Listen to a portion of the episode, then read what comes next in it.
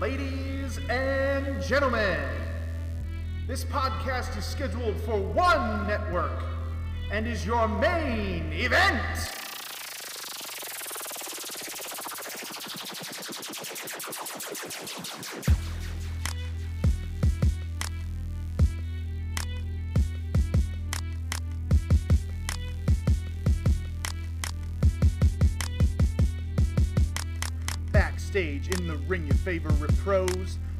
Down to talk with the Watt and Maestro. So grab a seat, relax, and listen to some wrestling chat. Ref, let's ring that bell. We got someone who's gonna hit the mat.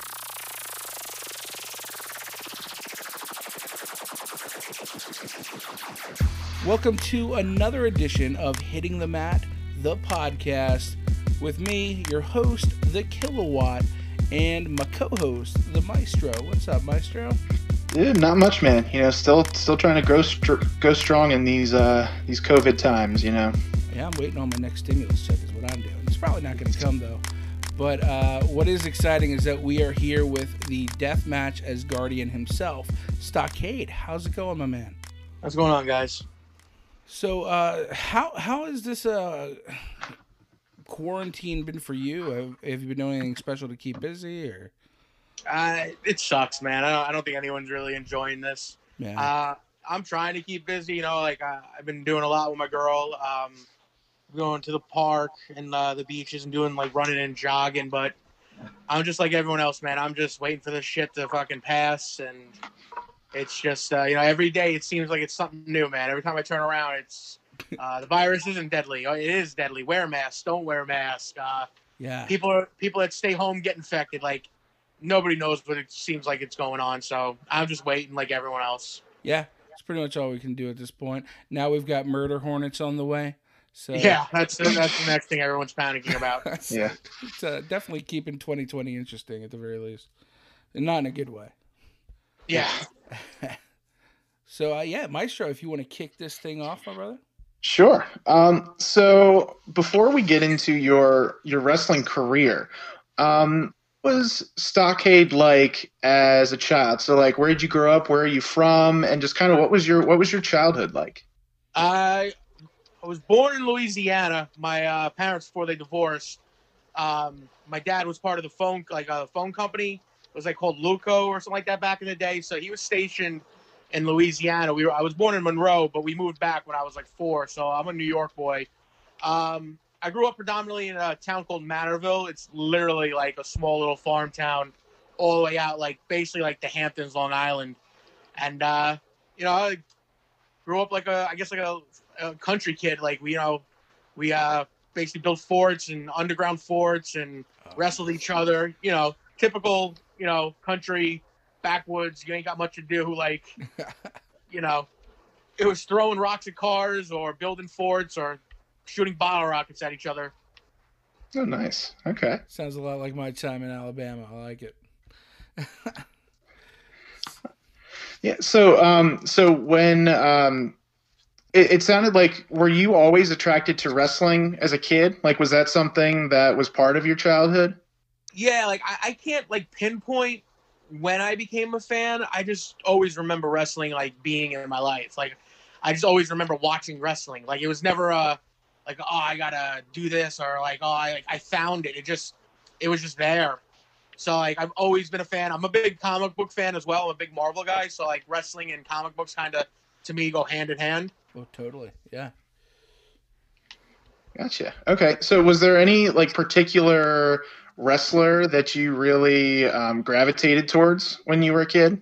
Yeah, uh, for me, my favorite wrestler as a kid growing up until like the Attitude Era was uh, Jake Roberts, and I think Mm. at first it was because of the snake, and then like as I you know you get older and you know you become a wrestler, you learn how you know how great he was. Uh, in my opinion, still is like he's you know back on TV, probably the best promo guy going today, in my opinion. Mhm. But it was Jake Roberts, hands down. And then when I when I got older, it was uh, you know I think everyone became a, a Shawn Michaels fan at some point. If you were a kid, you know, dude gliding down from the rafters. And then of course Stone Cold. Like I remember being like fifth grade, like telling my teachers, like uh, being like a rebel, like Stone Cold, like you know, like 12 years old. And then uh, the Undertaker. And then as I got into the business, I started to see more of like the Japanese stuff and Stan Hansens and the Bruiser Brodies and Terry Funks, etc. Okay. on, man. You said uh, that you kind of were like into Jake because of the snake. You also like have a pretty decent uh, amount of reptiles yourself, right? Yeah, I'm a big reptile. It's uh, called herpetology, uh, is the scientific term, but I'm a big reptile hobbyist. How'd you, I- like, how'd you get into Re- that? like it was reptiles. I do. I just grew up. I don't know. Like uh, my dad, my dad used to have a like a reptile wholesaling business like on the side. okay. So like I grew up with it, and it just became my love. Like I, I, I- you know, I love animals in general, but I just always loved reptiles for whatever reason. It just they, they just something I gravitated to, and I had a few jobs in, uh, when I was younger, working in the pet industry and stuff like that, and you know, it just my deal. That's awesome. So what what kind of reptiles do you have like that that you personally have? Uh, right now, I can give you a quick count because, like, I'll be honest with you, I don't even know the count. Um, I got six snakes. I got a, a frog, a turtle that were rescues. I have a bearded dragon that was a rescue. Two of the snakes are rescues. I have my girlfriend's axolotls, which are like these salamander things. Mm. Uh, I got two geckos, and I got my monitor lizard. oh wow. So so how is that taking care of all those reptiles? Like because I know you know for wrestling you travel quite a bit. You know how's it uh how's it like taking care of them? Well, thankfully, um, you know, they don't they don't eat as much. Like you know, my snakes basically eat once a week, uh, depending if they're in shed or not. Uh, the geckos, I have crickets here all the time, so I know I usually feed my animals the day before I leave or that morning, depending on where I'm going. And now that I have my, you know, my girlfriend will come and take care of them if need be. But I mean, it's fairly simple. I mean, don't get me wrong. Like, you know, I got one, two, three, four, five, six. I got seven tanks and then a snake rack, which is a like almost like a dresser with six Wow. tubs in it. So you know, it, it gets, you know, it's a good five hours if I have to clean everybody. But I, I kind of break it down. Like certain cages get cleaned on certain days. Wow, that's that's I mean that's pretty impressive. That's pretty impressive. So um besides um besides the reptiles, do you have any other like outside interests and hobbies like outside of wrestling? Uh, yeah, I- just um, I'm big into working out, which I can't do right now. Uh, I, I lost about 100 pounds doing so. Uh, Oh, wow. For everything, you know, within like a year and a half. Um, I'm big, you know, I'm just gonna probably sound funny, but I, I got big into cooking during this pandemic. Okay. Uh, for whatever reason, I just started watching um, Guy Fieri, and I don't. I just started cooking. Like, just I, I don't know if I'm any good, but um, keeps my mind occupied. But I fish, I hunt, um, and pretty much my animals wrestling and working out. My girl and her kid. Like, I, I'm pretty simple, man. I don't. I don't do a lot. I don't really collect comics like I used to. I used to do the Funko Pop thing, but that got just completely out of control. So I'm just very uh, pretty much set my ways right now of trying to like I- I'm trying to build my credit and get a house with the old lady and stuff. So that's my focus. There's nothing wrong with that, man.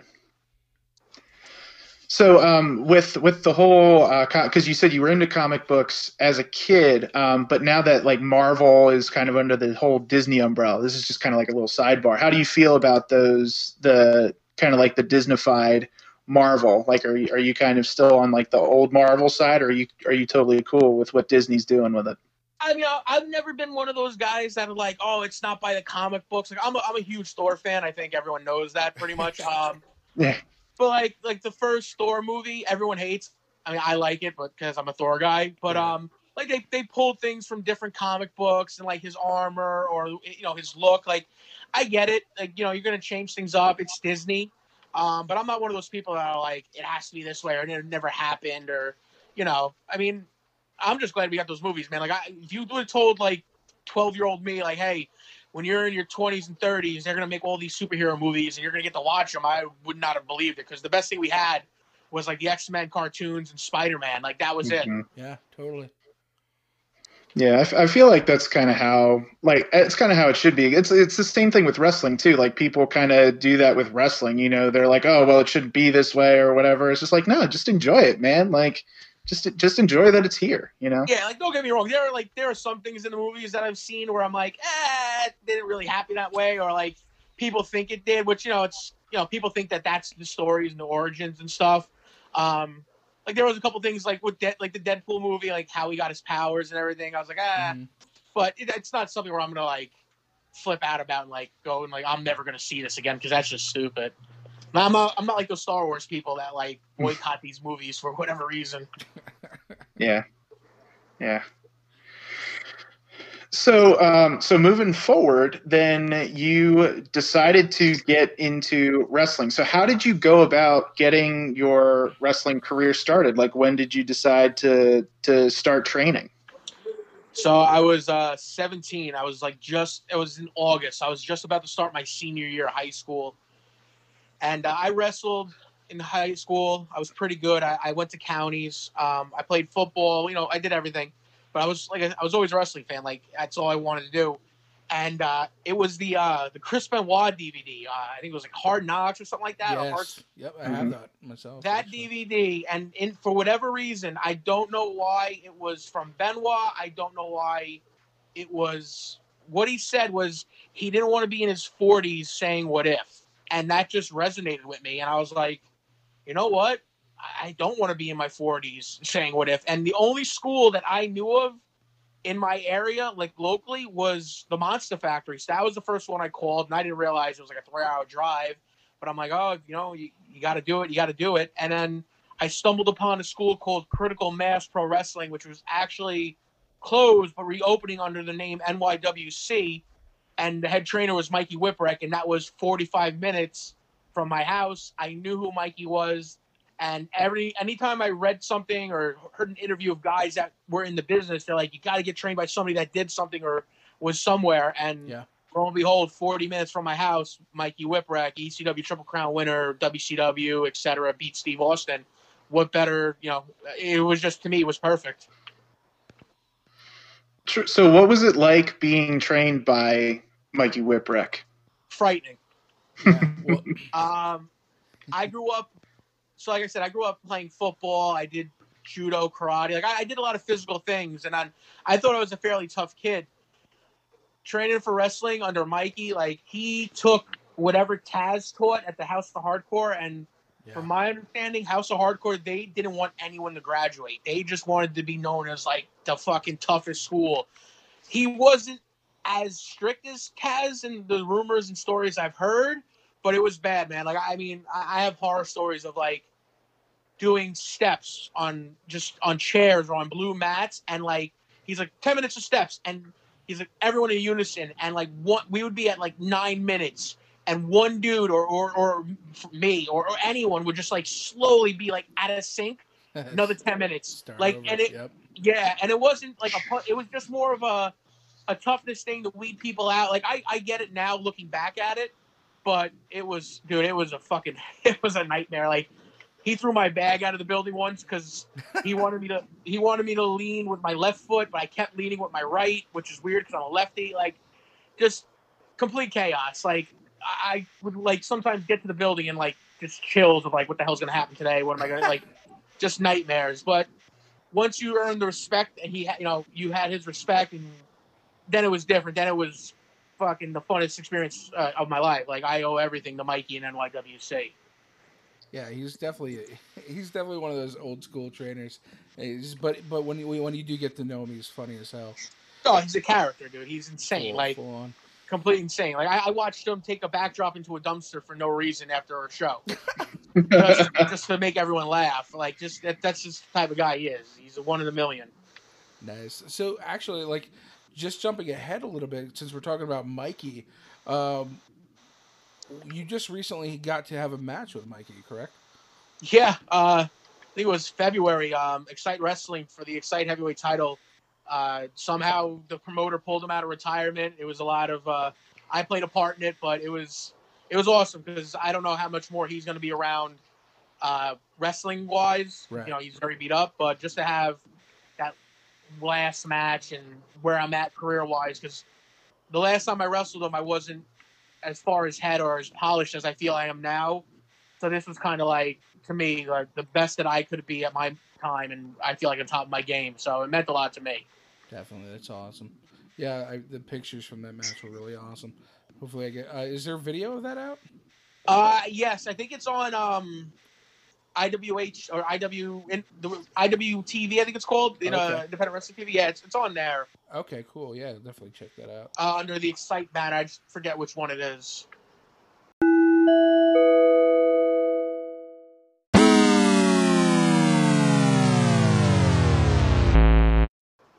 So, like, uh, when you, when you were training, were there any like especially like tough, uh, like hurdles that you had to overcome? Uh, I mean, dude, the whole thing was tough. Like, Yeah. I mean, thankfully, um, thankfully, I, I was a wrestling fan, and I knew, like, you know, if somebody said, "Hey, what's a body slam?" I knew, like, kind of how to do it or clothesline. right. Um, biggest thing for me, man, because I was a bigger guy, and even though I was a like a football player, played baseball.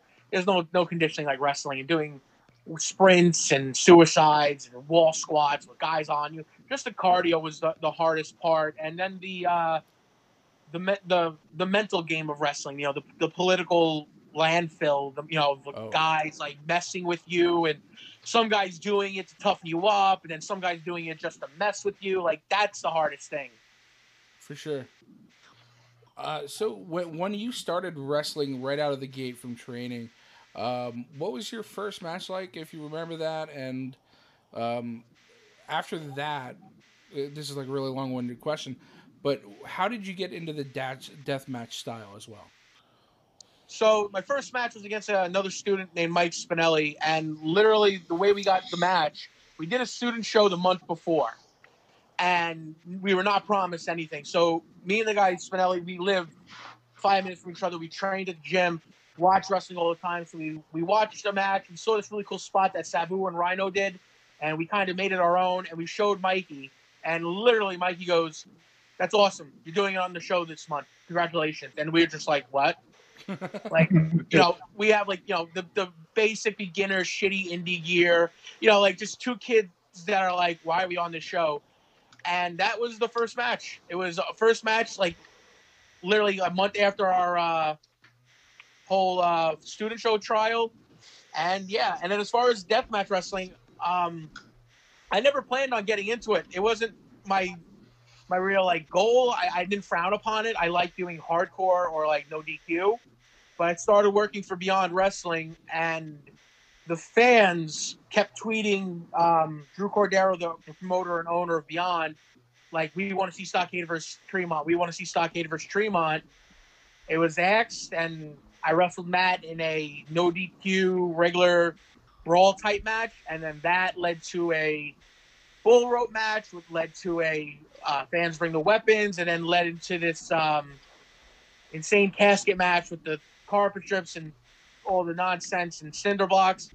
And then CZW, um, Drew Gulak and uh, Sozio, they needed somebody to be part of the front.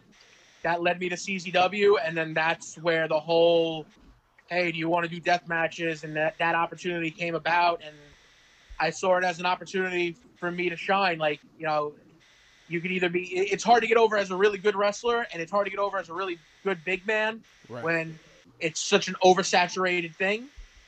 So I took my chance and did the deathmatch stuff, and it, I mean, it got me over. It got me a lot of places. It got me a lot of attention. So, I mean, it was the best thing for my career, and probably the worst thing, considering all the physical damage. For, Yeah. yeah, absolutely. So, like, uh, you said that it got you a lot of places. Um, I've seen that you've worked like not only just in the U.S. but other places as well. Um, where where have you gone? What what are some of the coolest places you've gotten to go and So- do your thing? I got um another one of the guys that was my trainer and uh, a mentor, a guy that actually passed away in January, uh, Crusher Dugan. He was very good friends with uh, a guy named Jeff Bradley, who was Dudley Dudley in uh, ECW. Yes, yes. and he was in Mexico, Trinidad, the, like the Caribbean islands, basically, like Puerto Rico, Mexico, uh, the Dominican, all that stuff. And he needed a partner, but he was doing like a Bruiser Brody, Rob Zombie, kind of Bray Wyattish, like backwoods, crazy hillbilly, brawling guy. And he hit up Crusher, and Crusher basically passed him along to me, and I found myself in a month uh, in Mexico and the islands. So because I was doing that style, that kind of helped. Um, I've been to Mexico uh, twice. Uh, I've got to do Trinidad, Tobago, the Dominican a couple times, and I've been to you know all over the the state doing this stuff. You know, Detroit, North Carolina, Virginia. Wow. So, um, going back to sort of the um, well, because your your your your moniker is the Deathmatch Asgardian. So, who is there somebody that actually coined that? Because um, I know you had said you're you're a, a, Thor fan, and then obviously with the with the death deathmatch style. So, how did that nickname kind of come into play?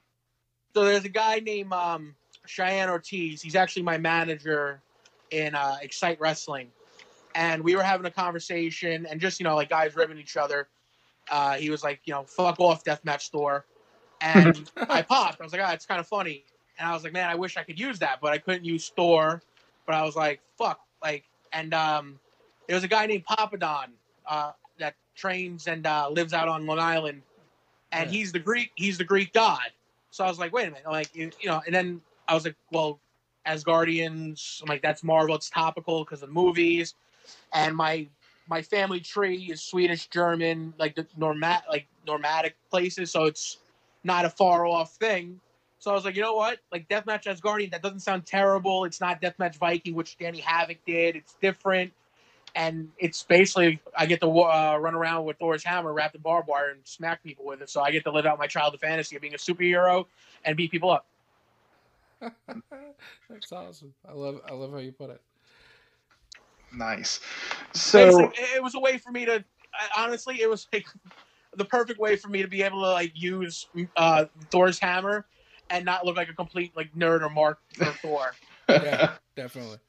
The only thing would be cool is if you could get one of those hammers that will like magically go, you know, like to your grasp at the beckoning call, but it's wrapped in barbed wire in those uh, matches. Trust me, I, have at TOD we were trying to figure out a way to uh, make that happen, and just there was just no way. But that's that's been a thought. I've tried so many different things, like just to try to figure it out.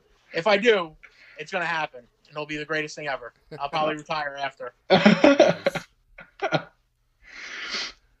so, as far as like death matches go, is there a certain mindset you have to have in order to like go into a death match? Because like something for me, like um, you know, it, it, just just the whole thought of you know putting yourself and your and your body through that um, is kind of unfathomable to me. Like I would be like, no way, man. Um, so like as far as preparing for a death match versus preparing for just say like your your regular rules type match, um, is there anything that you have to do mentally to kind of prep yourself for these death matches and all that kind of stuff? Um, I I used to like I used to think about it a lot and I would either psych myself up or psych myself out, especially if I was doing something or taking something I, have never taken before. Um, I would get not anxiety, but like anxious of like, is this gonna suck? How's it gonna feel? Even with guys being like, dude, it's not that bad. Um, now because I've pretty much taken everything and I've done so many, I'm kind of calm. But there's that before the you know before the match, I'm like thinking about it. I get a little bit like anxious. I just want to get out there and do it. But once I'm out there, it's just you just do it. Like I don't think about it, it and it's crazy because you would think there'd be so much more to it, but it's just man, like I'm just so used to it, and it's just it's like riding a bike. It's just like natural now. Like I just you just do it. You don't think about it, and something happens, something happens, and you deal with it. Like I was in Horror Slam wrestling Alex Colon in Detroit, and took a light tube, uh, a light tube bundle I've taken a thousand times, and for whatever reason, it sliced my arm probably about I say a good inch and a half, and just I looked down, my arm was covered in blood. I was like, oh, that sucks. Came in the back, cleaned it, glued it shut, and then hopped on the plane back to Jersey. Uh, pretty much three hours later. wow. So um, you you talked about um, working with Beyond, which kind of Beyond's kind of taken a, um, like a next level step in the in the past like couple years or so. So what, what what was your time like working with working for Beyond? Uh, crazy. Uh, Drew Cordeiro has a great business sense. Wrestling wise, he's not he's not a booker. I don't I don't want to like say like I don't I don't mean that in a bad way. He's not like a um a Dusty Rhodes or like a Vince McMahon. He's a matchmaker. He'll put together these matches that you know. Like what if Chris Dickinson wrestled Kimberly or brings back? You know, he he puts these awesome first time matches on his cards. Storyline wise, it's not really that. It's not beyond Sting. Um, Yeah. when, when I was there, it had it was like just starting to get that Pro Wrestling Guerrilla. Like you gotta be there. This is the East Coast spot, and it was on fire, man. I mean, he had like, dude, you look at NXT, you look at AEW, you look at Imp- you look at pretty much anything that's on TV. They went through Beyond, or they came through there on their way back to TV or off TV. Like, I mean, it was just an awesome place to work. Um, and it was stress, dude. You want to talk about like that? My anxiety there compared to death matches was through the roof because you'd be on the show and the opening match would be like the Young Bucks versus Team Tremendous, and then it'd be JT Dunn versus Chris Hero in 30 minutes, and then it'd be the Hit Squad or Chris Dickinson. And like by the time like me and Matt would get up or me and Eddie Kingston, I'd be like, we're, we're fucked. What the hell are we gonna do? like they just saw all this crazy stuff, or the dudes diving off of balconies. It was just awesome, but like intense, and it, it really did help me become a better wrestler because it stepped my game up tremendously. All right. So, um, you, you talked about Beyond. You talked about NYWC. What are some other companies um, that you that you work for on a pretty consistent basis? Um, H2O would pretty much be the one that comes to mind first and foremost. Uh, it's basically my home promotion. It's Matt Tremont's company. Uh, been there since day one. Uh, it's there's no drama. There's no there's no BS. There's no game. It's it's just a bunch of guys that enjoy wrestling and that are it's the little engine that could basically like the stuff that we've been able to accomplish um, has been great in the short time that the company's been around and i just see h2o as being the future uh, there's also excite wrestling which is up in binghamton run by johnny moose where i'm currently the champion. He just got it on his own building. It's um inside of a mall it's probably one of the nicest like wrestling venues i've ever been a part of. Yeah, they have Um, a really nice setup. yeah it's it's really awesome and it's really cool to see like and his attendance went through the roof uh, right after all that because of being in the mall. And then there's like you know there's uh, american championship entertainment run by a guy named mike morgan who gave me my first break uh, he's been in wrestling business for like 20 years like one of the oldest companies i think going in jersey it's crazy and then there's uh, as you guys know uh, tate atomic Mhm. Absolutely. I love Tate, but sometimes he drives me crazy.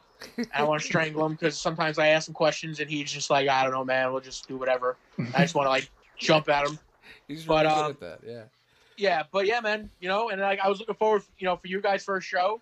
But you know, anyone I work for, man, like I, I you know, I love everybody. Just as long as I'm the type of guy that, as long as there's no drama and I, and I or I don't have to deal with it, Yeah. I'm good. Yeah. Yeah, I definitely like. I wanted to ask like your opinion on some of these things. Like, um, when it comes to going to a promotion, you you seem to like these promotions that no drama, and uh, you talked about H two O kind of being the next thing, and I you know I've, I hear that name often, so it's it's definitely going to be true. Um, but like when you're working with a promoter and you're getting like ideas and storylines, do you find yourself often having the ability to collaborate? uh, with the storyline or offer your own ideas and help construct the matches and the direction. Pretty much everyone I work for, uh, they thankfully will. You know, I mean, obviously when you first work for a company, it's not that way.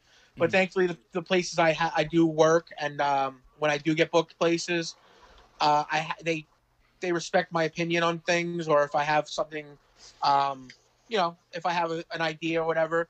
Um, the way I look at it as, you know, ultimately, it's not my money on the line. If I'm told, hey, we can't do that, or we can't, you know, we have to do it this way. I even if I don't like it, I'll do it, and I if it works, I'll be the first person to say, hey, I was wrong. You know what? I was wrong. Um, if it didn't work, I may be a wise ass and be like, told you, but I'll still do it. Um, but no, I, I you know I, I I definitely think like my my thing is nobody knows how to be stockade but me. You may ha- have ideas or you may have um a goal or or a concept, but ultimately you don't know how it you know how to be me. Ultimately, like, you're Um, the guy that's going to help me get there. Yeah, Yeah. like I have no problem working. Like, but to me, it's like I don't care. Like I, I- never cared about jobbing. I Yeah. never cared about like, but it's got to make sense. Like that's my thing. Like, and when I do get brought into these companies that are you know just bring me in because of I do have somewhat of a little bit of a name value, or because they've seen me, or Mhm. I'm there to raise up you know the the champion. And I've had that in smaller companies I do work for that are like bring me in once every three months. As long as it makes sense. That that's my whole deal. Like it's got to make sense. Um, the only place I ever really had any issue was NYWC, and it's one of the one of the reasons I'm not there anymore. Um, it's uh, it's a sad reason, unfortunately, but it, it's it's one of the reasons. Definitely. All right. So, uh, you kind of touched upon like, um, you know, saying that, um, you know, nobody knows Stockade better than Stockade, obviously. So, uh, I just I want to kind of like pick your brain as to the evolution of this character of Stockade from like when you debuted to to now. Like, what have you what have you done over you know the longevity of your career to kind of um, keep that keep that fresh. Uh, well, one, I learned how to wrestle. That's the big thing.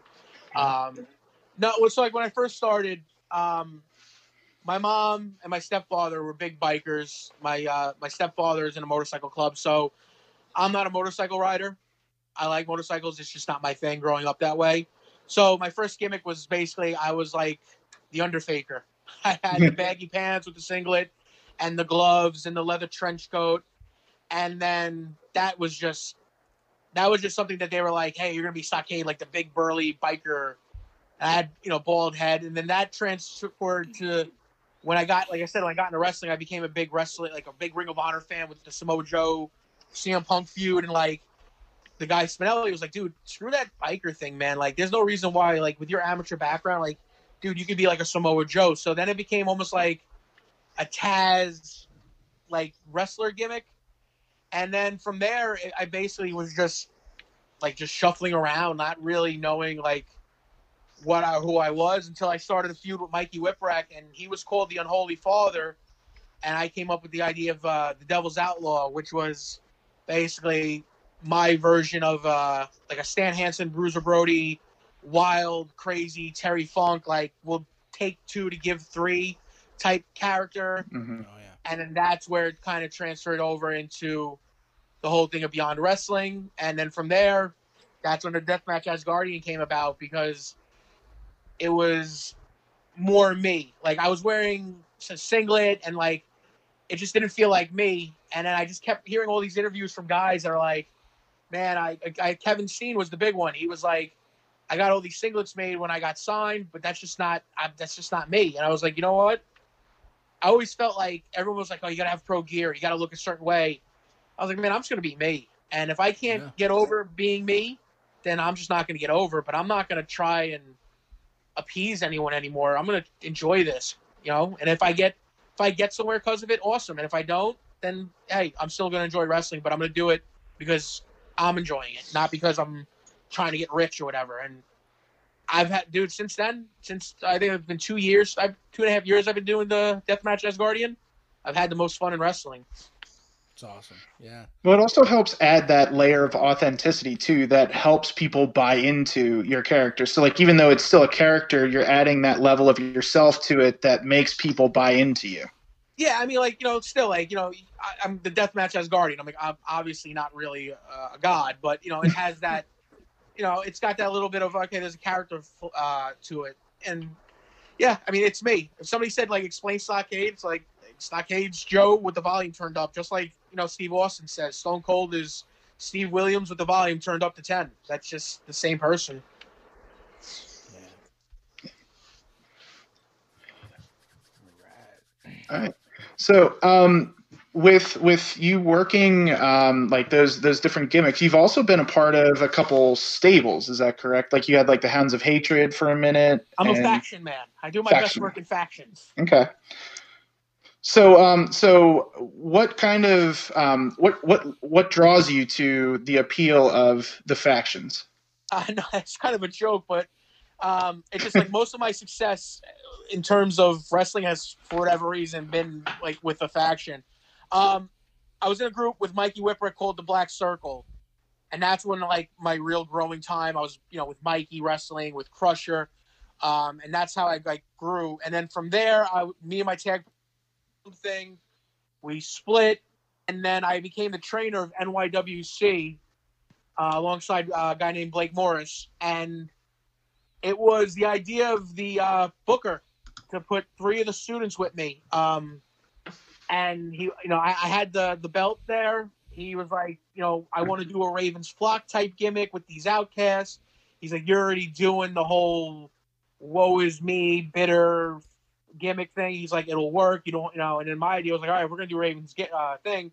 Then let's go for it. And we created the Hounds of Hatred, which was, I guess, my Wyatt family Ravens flock type gimmick. And then my whole goal wasn't about getting myself over; it was about getting the kids to the next level. Like, if once this group was ended, I wanted three new stars for the company, and that was the goal. And it, I kind of succeeded in that. And then the other real faction that uh, I was in, that's probably the most known, is the Awakening with Tremont and uh, G Raver. G Raver, yeah.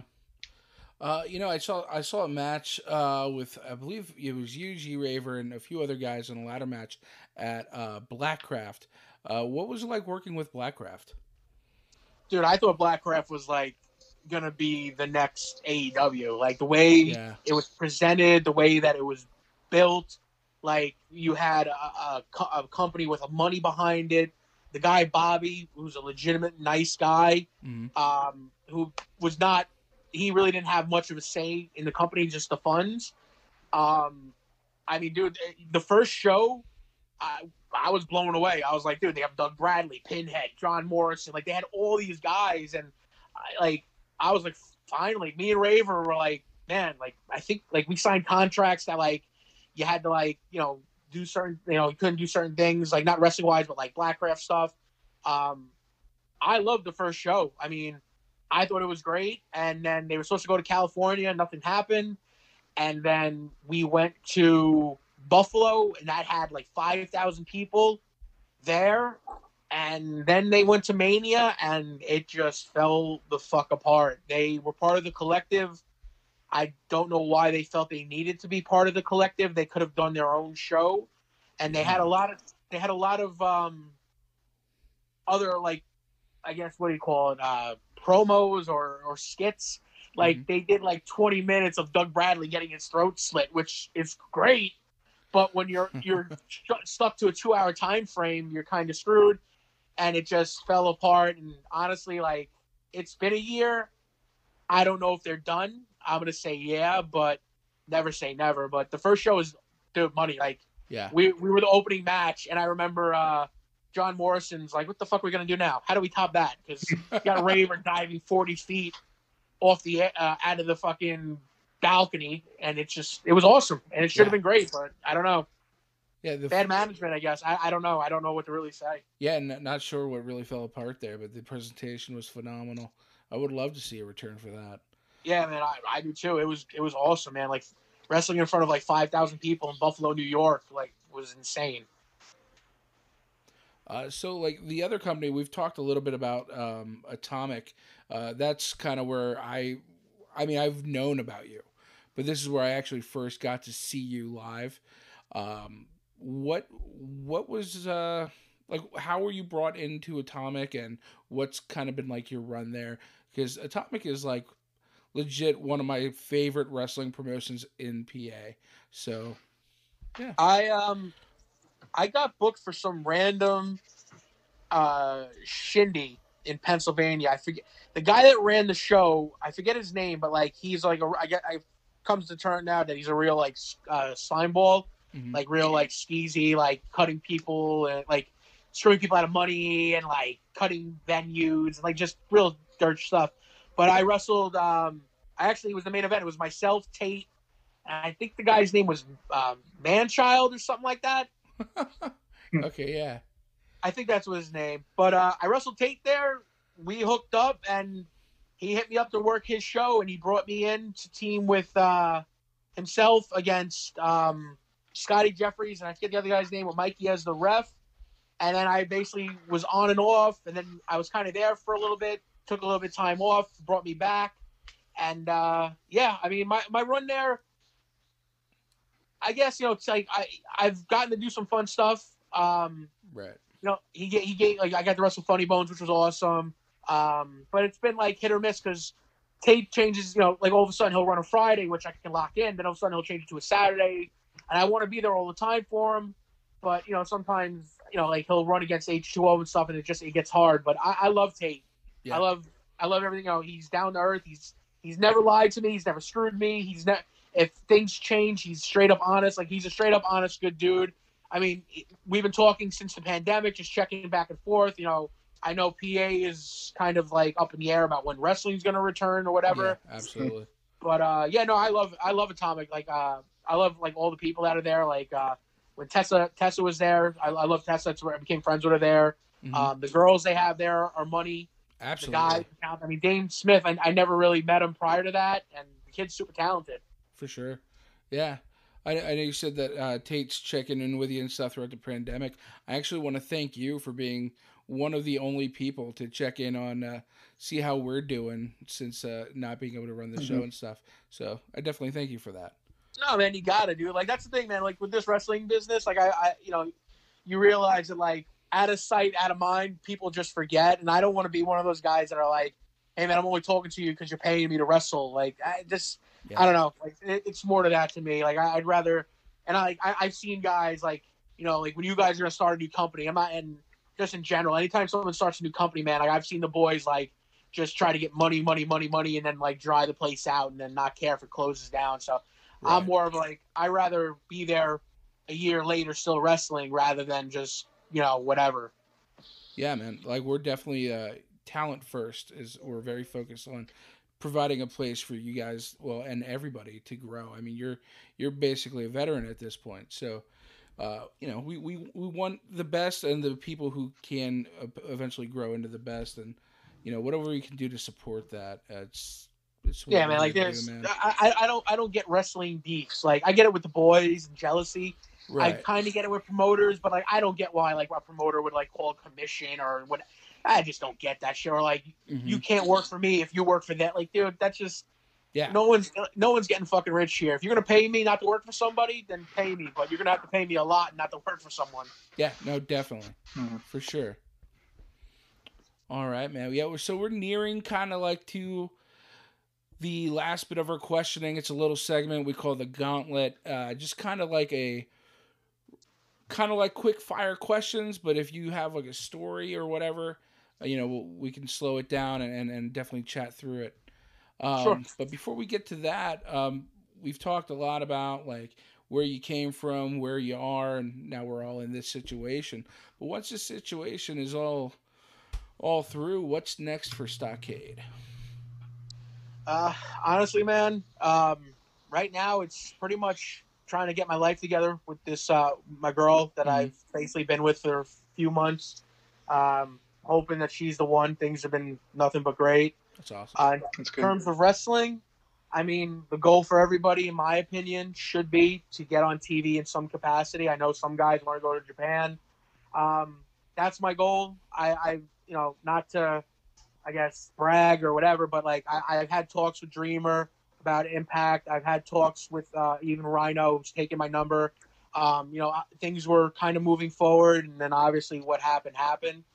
right. Um, if things happen, man, and that happens, awesome. If I never make it there, bottom line is the way I look at it, and I've told all the students I've ever trained, like, you're not a, you're only a failure to yourself. If your goal is to wrestle and your goal was to wrestle in front of people, you did that. If you never made much money, hey, I'm sorry, not everyone does, but the way I look at it, man, is I was a little kid and I wanted to be a wrestler. I got to do that. So when I fucking hang it up, I accomplished my goal, and I got to do a lot of cool things in the process.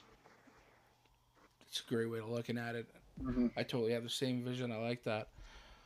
All right, Maestro. Um, I'll probably edit the intro in in the post, but if you Okay. wanna, if you want to rock the uh, start off the gauntlet quick fire questions, give it a shot, buddy. All right. So, um, so with the gauntlet, this will just be kind of like you can you can answer it however however you want. Um, we can either take time for it, or it can just be quick hits. It's totally up to you. But the first part of it is the name drop. This is where you um, tell us basically all the names, like those big names that you've worked over your career. Okay. Um, so you got Mikey Whipwreck, Raven, Tommy Dreamer, the Blue Meanie, uh, Rhino, Mick Foley, uh, worked with Terry Funk, um, Kurt Hawkins, Zack Ryder, Tony Nese. Ooh, Um, all those Mikey boys. pretty yeah um amazing red trying to think who else there's a few others uh, king kong bundy tito santana the warlord uh doink the clown not matt bourne uh ray apollo. Mm. Okay. um who else is on that list? Uh you know indie guys got eddie kingston david starr i mean drew gulak. Um who else is on that list? There's a few others that i'm, I'm forgetting. Man i i funny bones. Um uh, bobby fish dan moff. Ooh. Yeah i think i'm, I'm i know i'm drawing a blank uh fala Ah, okay. Fowler's on there. Um, Pat Buck, he was just an agent for WWE. Yep. Mhm. Yeah. Um, and I think that's pretty much. Man. Can't really think of anyone else. I'm, I'm sure there's some I'm forgetting, but I think that's pretty much all the names. That is a hell of a list. Yeah, it's a pretty good list. All right, so, what would you say, um, as far as your work rate's concerned? What was the best match you've had, and who was it with? Uh, oof. I, I would like to say my best match is still coming. Um, but I mean, if I had to pick top three, that if somebody said, "Hey, I want to see the best of Stockade," um, any of my matches with Tony Nese back in 2011, uh, my match with G Raver from Hardcore Kingdom three, and then I would have to say, honestly, I had a really, really good match with. Um, oh my God! Why? Shoot. Oh, uh, this kid, uh, EJ Risk, uh, local company on Long Island, Victory Pro Wrestling. Uh, EJ works at Create A Pro, which is uh, Kurt Hawkins and Pat Buck School. I had a like a, just a really good like just killer match with him in front of a basic old school wrestling crowd that doesn't like uh, high spots. So it was kind of a little treat for them. Nice. Okay.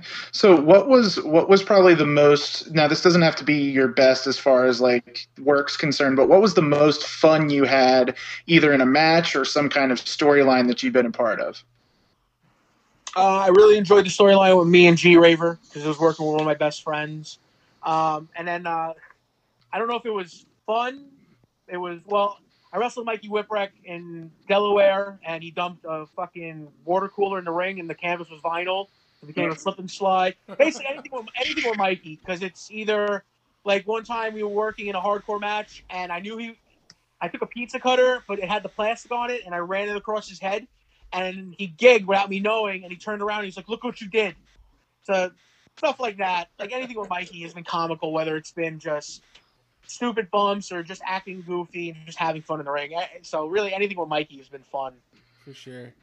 So, so uh, what is the best and the worst quality uh, that a promoter can have? Over promising and under delivering. I like Just be Yeah. just be honest. You know, like if the door is short, man, it's short. We'll work something out. Like I, I like me personally, I don't know about anyone else. You know, if the money's tight, we'll work something out. You know, just be honest with me. Don't don't give me the brother brother. You know, just that's Yeah, it. None of the bullshit. And- If you promise, like, hey, I, I'm gonna get you a wrestler this, or I'm gonna put the, this belt on you. Things change. Just be honest, man. Like, hey, things change, man. It's something personal. We'll, we'll figure it out. No, that's fair. Um, so, what would you say um, would be maybe the most embarrassing moment of your career? Uh, oh Jesus Christ! I'm trying trying to think. There, there's a couple. Um, I mean, deathmatch. All right, so CCW main event. This was when I was like pushing like 380. I was in the main event of CCW no rope barbed wire match with Tremont, and I knew I'm like, there's no way I'm gonna be able to roll into the barbed wire without getting stuck. And I'm like, they're gonna fucking tear me apart. And sure enough, I go to. I'm like, I look. I walked around the ring. I'm like, this looks like my best opportunity. I slid in, and the fucking barbed wire like snagged my shirt, Uh, and I just heard the crowd just, just fucking start giving me shit. And then another one, which was not my fault at all. It's actually DJ Hyde's fault. And if he ever listens to this, uh, it's your fucking fault. This dude, this dude bought tables, and I swear to God, wherever he bought these tables from, they were outside for at least a year. So like you could have touched it with a fingertip and it would have just melted. And it was me against Janela, and Janela literally puts the table up and it's already bowing, and he's like, "Get on this!" And I was like, "Are you crazy, motherfucker? I'm 380." I'm like, "Well, actually, time I was 360, so I started losing weight." But like, so I'm draped over the table, like hovering, while he climbs up the ladder and like ki- jumps on me. And of course, none of the fans are gonna listen to me and be like, you know, it's always it's you know my fault. So those are probably my two embarrassing. That's great. so, kind of on the flip side of that, what accolade are you the most proud of in your career? It can be a title, it can be just a, a particular moment. Um, it was uh, me versus Tremont from NYWC. It was a CZW versus NYWC title. Uh, it was when our feud was really hot. We had this killer fucking match at NYWC, just cinder blocks, the whole craziness. And after the match, Mikey was the referee. It was uh, double DQ, uh, double count out, whatever it was, no contest. And uh, after uh, me and Matt got up, Mikey handed us our, the belts, raised our hands, shook both our hands told us that was fucking amazing. And then DJ and the NYWC promoters came out and gave us a standing ovation. The audience gave us a standing ovation, and the locker room did. And that was one of those moments where I was like, all right, man, like, fuck yeah, like, finally. Nice. So, when you are, oh, go ahead. No, I was just saying that's that, that's definitely an awesome moment. But uh, so traveling to shows. Uh, do you normally travel alone, or do you pack the car? How, how does that work for you? And I, I used to travel alone because I'm not a people person. Like, I'm very, I, I don't like people. I like my reptiles. Um, but then I realized as I was getting more seasoned, and you know, guys would ask to ride with me, my students or uh, whatever. Um, my big thing was I hated bringing guys to shows because I didn't want them. Like, I, I didn't want to be like, "I'll get you booked." I'm like, "Hey, man, I'll open the door.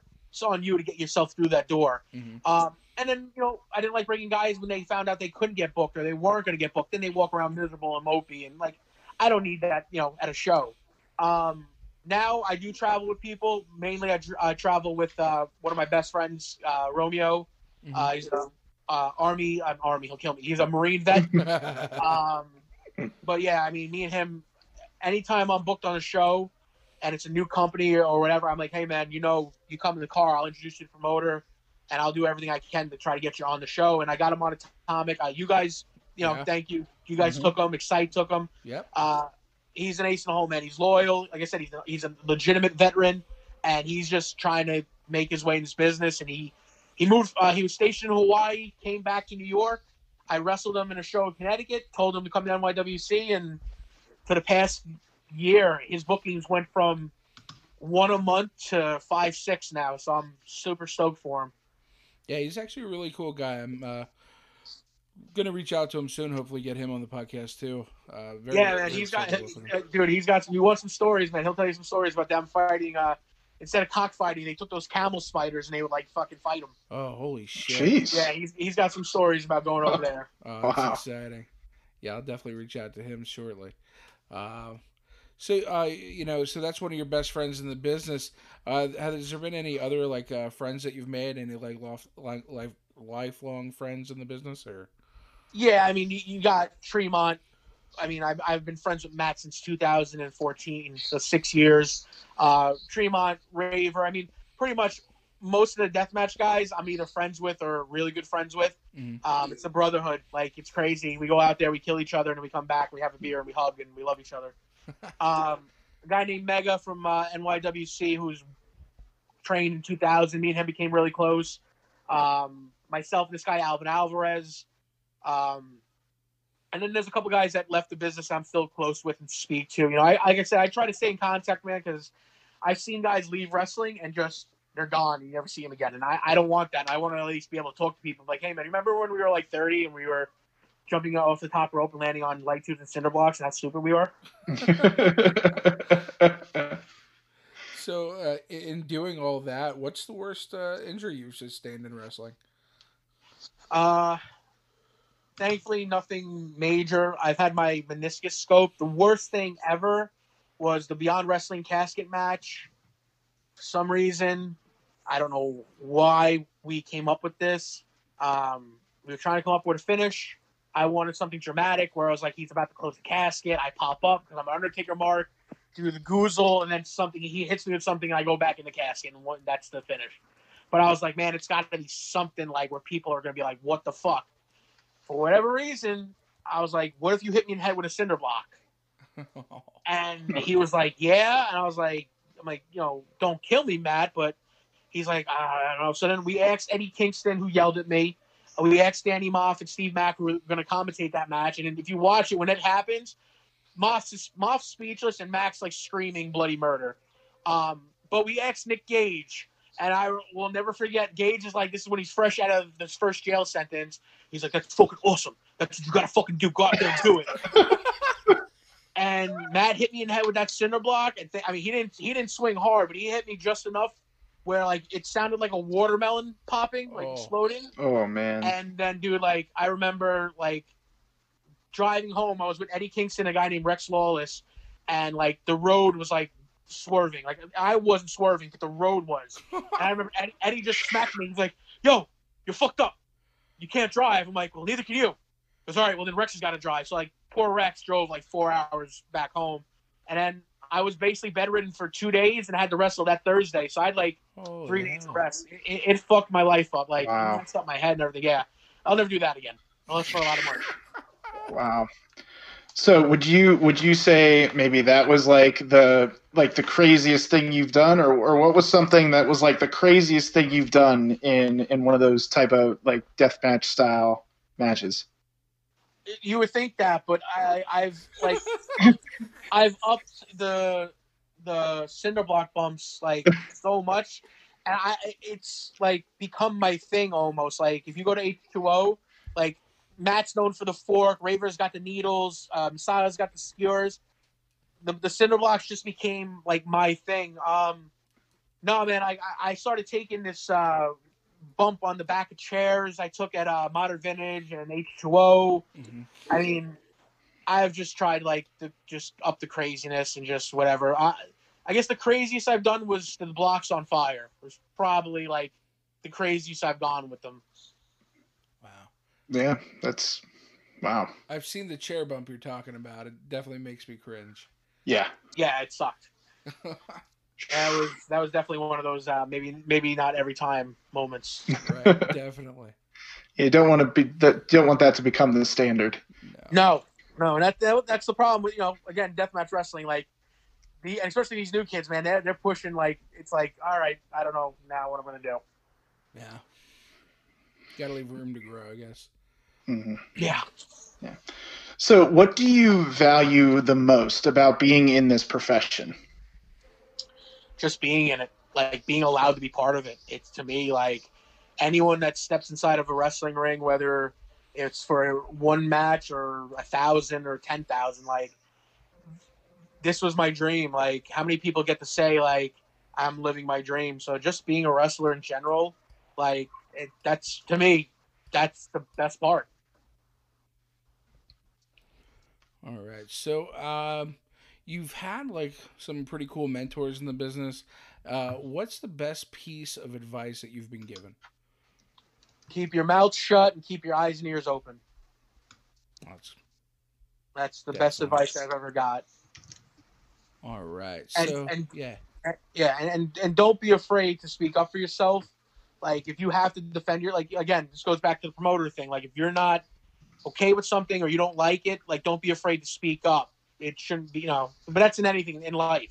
Yeah, in life for sure. Yeah, but especially like even you know you're putting your body on the line, so definitely Yeah. there too. Uh, so I guess our final real big question here is, uh, you can take this death match, you can take it, you know, wherever in all of wrestling and all of time. Who's on your Mount Rushmore of professional wrestling? So what? is that? Four guys, right? I don't even know what Mount Yeah. Rushmore is. Is it four? Yeah, it's like your four top guys in the business or top Um, guys to you. To me, Jake Roberts, uh, Mick Foley. Yeah. I'm gonna put. Oh, man, see, this is such a tough one. Just do tag teams count as one or two? Uh, let's go with one. Road Warriors, and honestly, I'm gonna put Steve Austin up there because, in my opinion, he he changed wrestling. But that would be my Mount Rushmore. You know, Sure. if I had to pick, like those are four guys right there that I could watch. Like if somebody's like, "Hey, you want to watch wrestling?" But sure, if it's one of those four, I'm in. Right on. All right. So say now that you now like think of this as you're retired. All right. So looking back on your life and your career, what do you want your legacy to have been? Uh, I mean, uh, it's a, I've never been asked that. Holy fuck. Now, now I'm looking at like the future of like, what am I going to be remembered for? Um, man, if if just one person was like, you know what, I know wrestling was fake, but every time I watched Stockade, man, that shit looked real, and it was believable, and I entertained somebody, then then I did my job. Um, I just hope in, in the end that people enjoyed what I did because I enjoyed doing it. That that's really it. Nice. So um, I mean that's that's all I got for the gauntlet. I don't know, kilowatt. You got anything? I don't. Uh, I think you know a lot of great information. We learned a lot about you, and uh, you know I think you have a lot of great philosophies on the business, and you know especially in a locker room. You know, I mean, like how how to conduct yourself in a locker room and such. And I am more than excited to eventually get to work with you. Yeah, same guys. I'm I'm really looking forward to it. The card you guys had was like I was stoked. right? Yeah, man. Uh, you know, and again, I, I just I can't get enough, man. I'm, I'm very excited. Can't wait to uh, check out some of those matches you, you've talked about and put them together in a nice little package to advertise this piece. Um, but do you have uh, uh, social media tags or any like merch stores or anything that uh, you want to plug a while? I mean, m- merchandise wise, man, just uh, Facebook, it's Joe Stockade. Uh, Instagram, it's uh, Deathmatch Asgardian or DM Asgardian, and then uh, Twitter is either DM Asgardian or Deathmatch Asgardian. Um, in terms of merch, man, I do it all myself. I don't have a pro wrestling tee store or anything like that. Uh, I'm like my own guy. I don't, like I said, I don't really trust people, so I don't want to be having people deal my stuff. Right. Um, but yeah, I mean, I, follow me, you know, like whatever it is. I'm not, I'm computer stupid. I, I, I- I don't even have an, an Xbox One, man. I still have an Xbox 360. So like, Right. I'm like, I got an, I, my girl gave me an iPhone 11, and I couldn't even tell you what the hell it does. I didn't even realize it doesn't even have a button. But uh, yeah, doesn't man, follow me, whatever. Like I, I I accept everybody, you know, as long as I don't need to hear about your political nonsense or all this bullshit because Mm. I don't, I don't care at the end of the day. Like yeah. that's all. Absolutely. All right. So, uh, wrapping this thing up, you can find us at High Tension HTW, the HTW Podcast Network. Uh, keep up to date with all of our information regarding when Pennsylvania allows wrestling again and when we can get this thing started up. Uh, check out, obviously, check out Stockade. I'm at Real Kilowatt on all social media. And my buddy, And I am at Maestro A Scott on all social media platforms as well. All right, so this has been hitting the mat, the podcast with Deathmatch, Deathmatch Asgardian Stockade.